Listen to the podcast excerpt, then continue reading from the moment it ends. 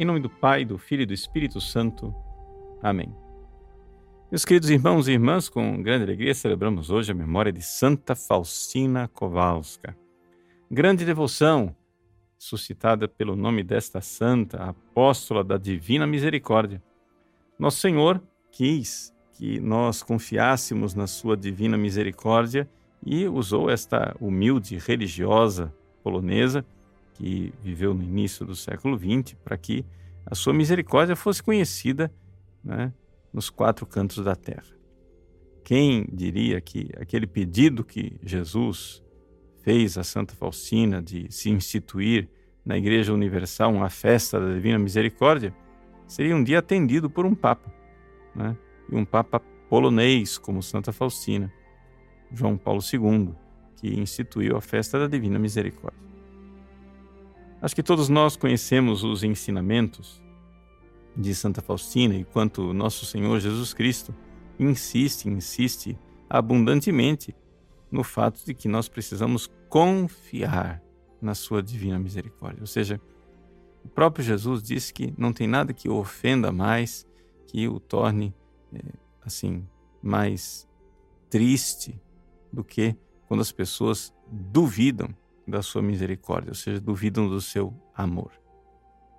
Agora, para que a gente tenha uma visão real da Divina Misericórdia de Nosso Senhor Jesus Cristo, como foi pregado por Santa Faustina, eu gostaria de recordar um trecho do diário de Santa Faustina, em que ela descreve o dia em que ela teve uma visão do inferno. Ou seja, nós estamos aqui depois do dia 30 de outubro de 1936.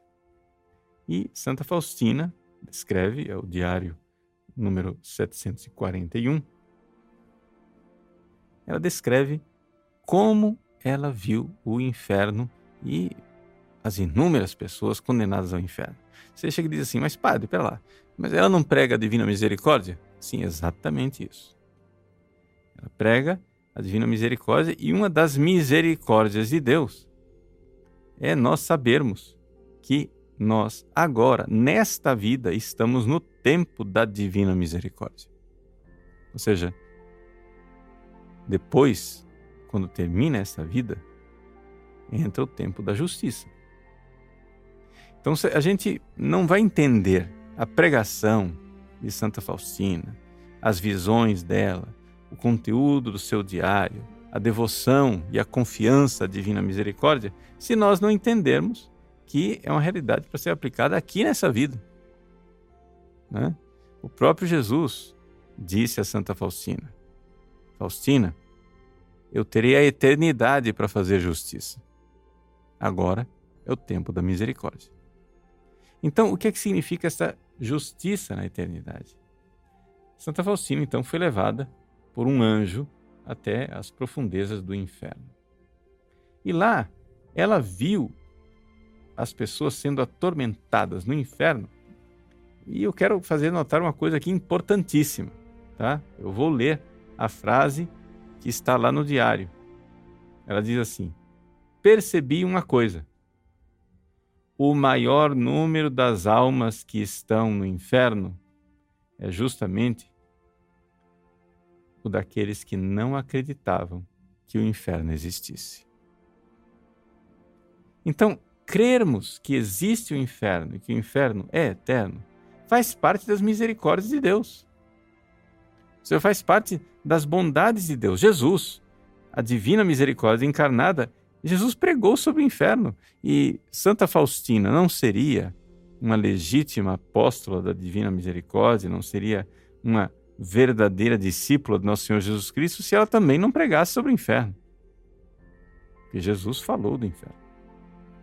Exatamente porque ele quer exercer misericórdia e exercer misericórdia aqui nessa vida.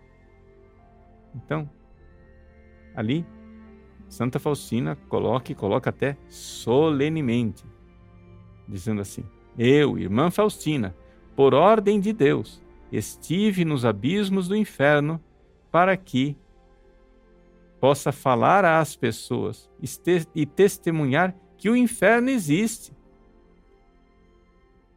Né? E por isso, para que é que ela está dizendo isso? Para que nenhuma alma se excuse dizendo que não há inferno, ou que ninguém esteve lá, ou que não sabe como é. Então agora, você não pode dizer assim, ninguém esteve no inferno, não sabe como é. Não, Santa Faustina esteve lá, viu como é o negócio e veio contar para nós, né? E como é o inferno? Como é o sofrimento do inferno? Santa Faustina faz uma lista de 7 tormentos. 7 coisas que atormentam a pessoa no inferno. O primeiro tormento, é interessante como ela é semi-analfabeta, né? Tem uma visão teologicamente correta. E ela põe qual é o primeiro tormento. O primeiro de todos é realmente o tormento mais importante no inferno. Ou seja, a perda de Deus.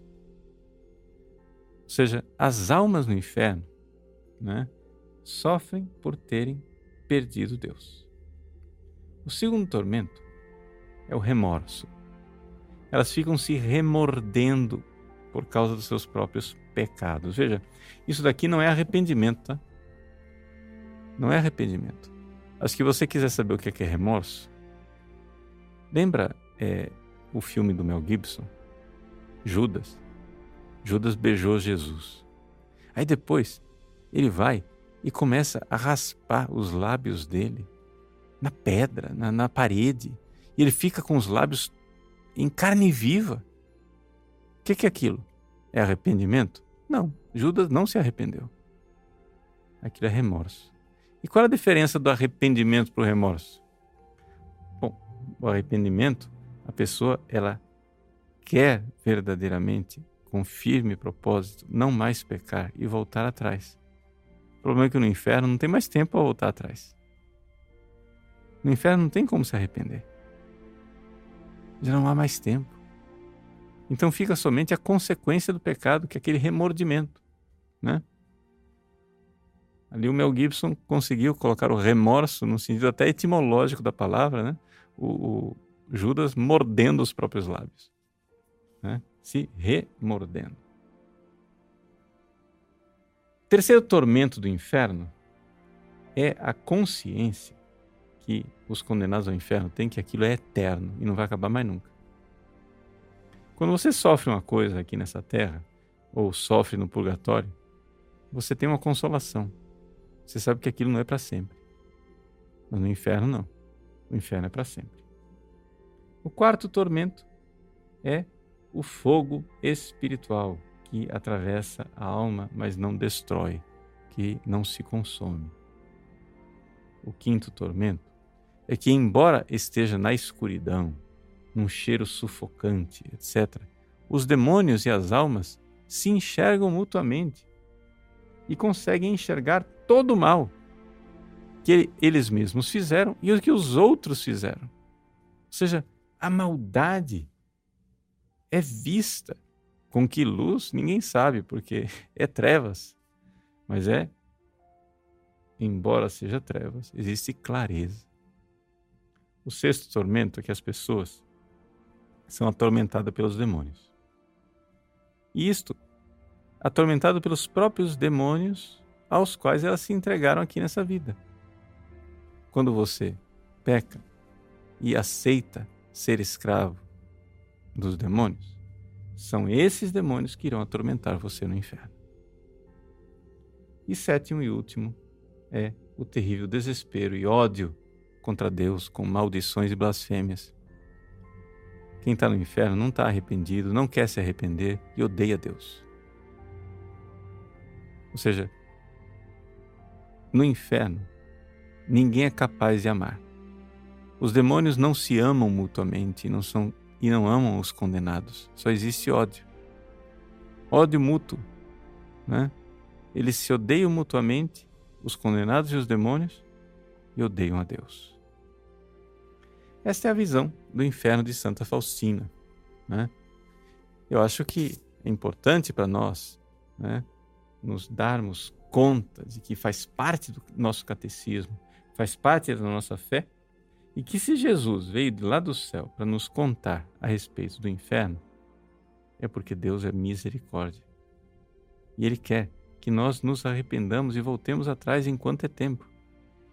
Lembremos a palavra de Jesus. Faustina, eu terei a eternidade para fazer justiça. Agora é o tempo da misericórdia. Deus abençoe você. Em nome do Pai, e do Filho e do Espírito Santo. Amém.